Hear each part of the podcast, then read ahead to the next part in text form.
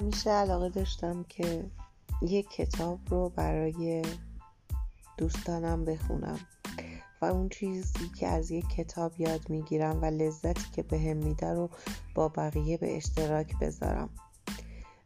این اولین کتابیه که می‌خونم و یک کار خام هستش. اما دوست دارم تا اگر تجربه یا اطلاعاتی برای زندگیم به دست میارم اون رو با شماها به اشتراک بذارم. اولین کتابی که براتون می‌خونم صبح جادویی اثر هالر رود هستش. رازی پنهان قبل از ساعت هشت صبح که اگر آشکار شود زندگیتان را دگرگون می‌سازد. این کتاب رو با هم بخونیم.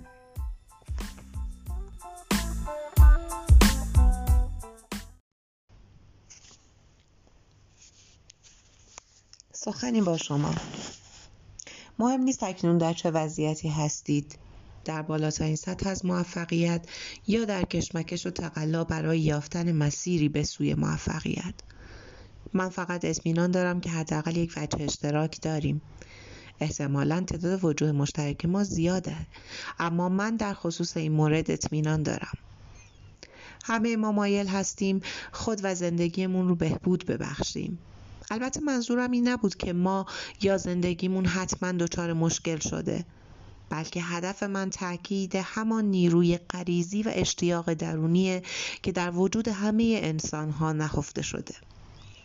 همه ما تحت تاثیر این نیرو به دنبال پیشرفت دائم هستیم. من باور دارم که این اشتیاق در درون همه ما نهادینه شده.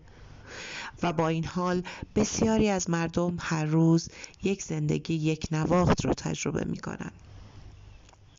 به عنوان یک نویسنده، سخنران برجسته، مربی، مدیر پادکست، پدر و زندگی خود رو وقف کمک کردم به مردم کردم تا استعدادهای درونی نامحدودی که در وجود همه ما قرار دارند رو شناسایی کرده و به کار گیرند.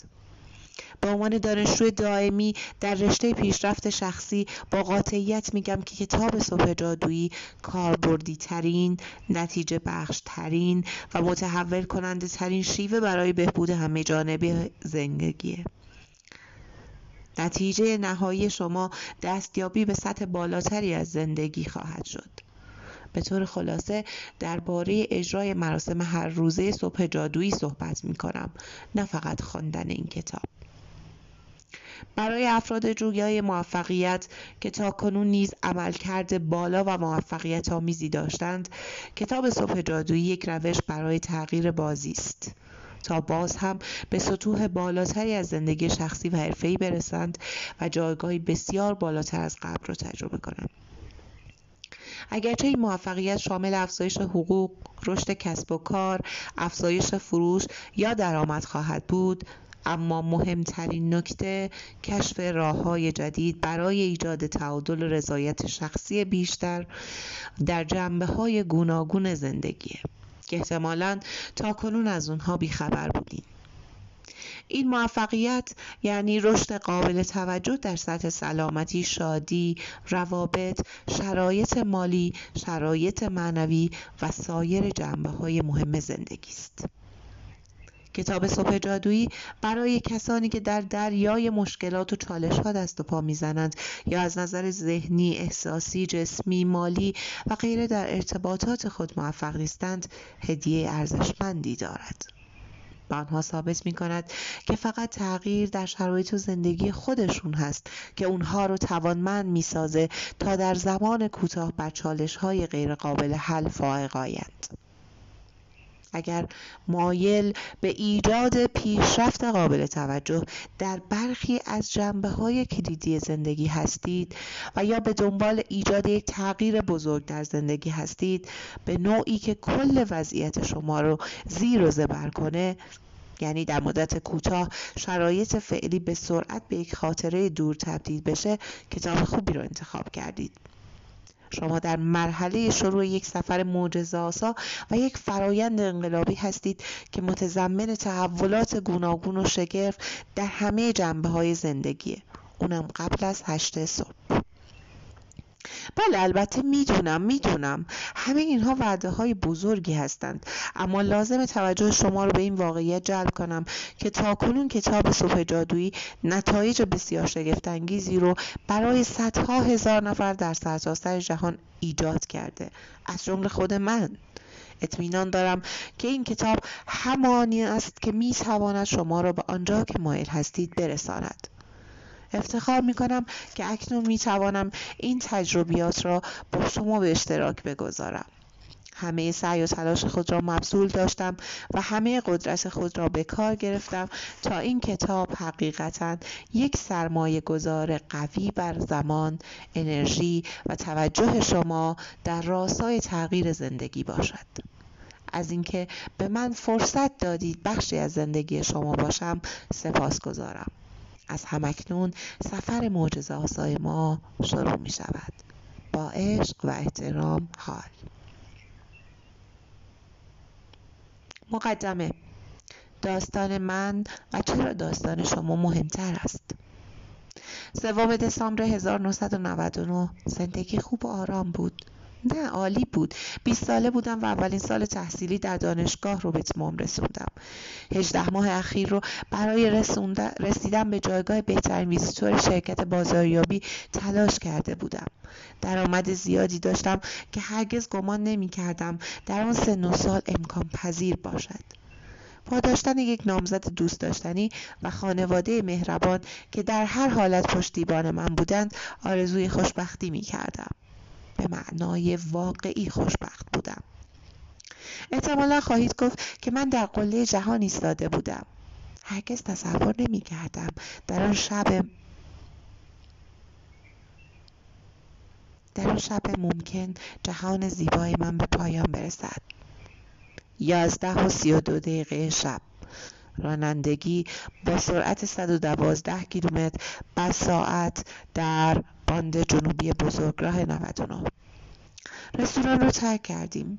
دوستانمون هم پشت سر ما در حال حرکت بودن. فقط ما دو نفر بودیم. نام زدم خسته از رویدادهای اون روز عصر بر روی صندلی کنار راننده چرت می‌زد. اما من خوابالود نبودم بلکه کاملا بیدار و هوشیار بودم. چشمانم رو به جاده روبرو دوخته بودم و انگشت اشاره دست چپم رو همانند چوب رهبر ارکستر در هوا تکون می‌دادم یکی از ملودی های چایکوفسکی رو رهبری می کردم. هنوز از رویدادهای شاد اون شب خوشحال بودم حتی در زیر لایه های مغزم هم به خوابیدن فکر نمی کردم. با فورد ماستنگ جدیدم در بزرگراه ایالتی همچون یک موشک فضایی در حرکت بودم فقط دو ساعت از بهترین سخنرانی عمرم گذشته بود. همه حضار ایستادن و برام کف زدند. هنوز سرمست از تشویق و تحسین اونها بودم. اونچنان سربلند و مغرور بودم که دلم می‌خواست با هیجان فریاد بزنم. اما نامزدم خواب بود. اول فکر کردم با والدینم تماس بگیرم اما دیر وقت بود. احتمالا اونا هم در خواب بودن. ای کاش تماس گرفت و صحبت کرده بودم. من نمی‌دانستم که آن لحظه می توانست آخرین فرصت من تا مدت ها برای صحبت کردن با عزیزانم باشد. واقعیت غیرقابل تصور خیلی به خاطر ندارم که چراغهای پرنور جلوی کامیون شورلت رو دیده باشم که مستقیما به سمت من میآمد. اما اونو همونجا بودن. در یه لحظه شوم از سرنوشت من کامیون شولت قول پیکر با سرعت تقریبا 120 کیلومتر بر ساعت با اتومبیل فورد ماستانگ کوچیک من شاخ به شاخ برخورد کرد. بقیه ماجرا همچون صحنه آهسته فیلم بود. گویی این بار چایکوفسکی رقص مرگ ما را رهبری می‌کرد.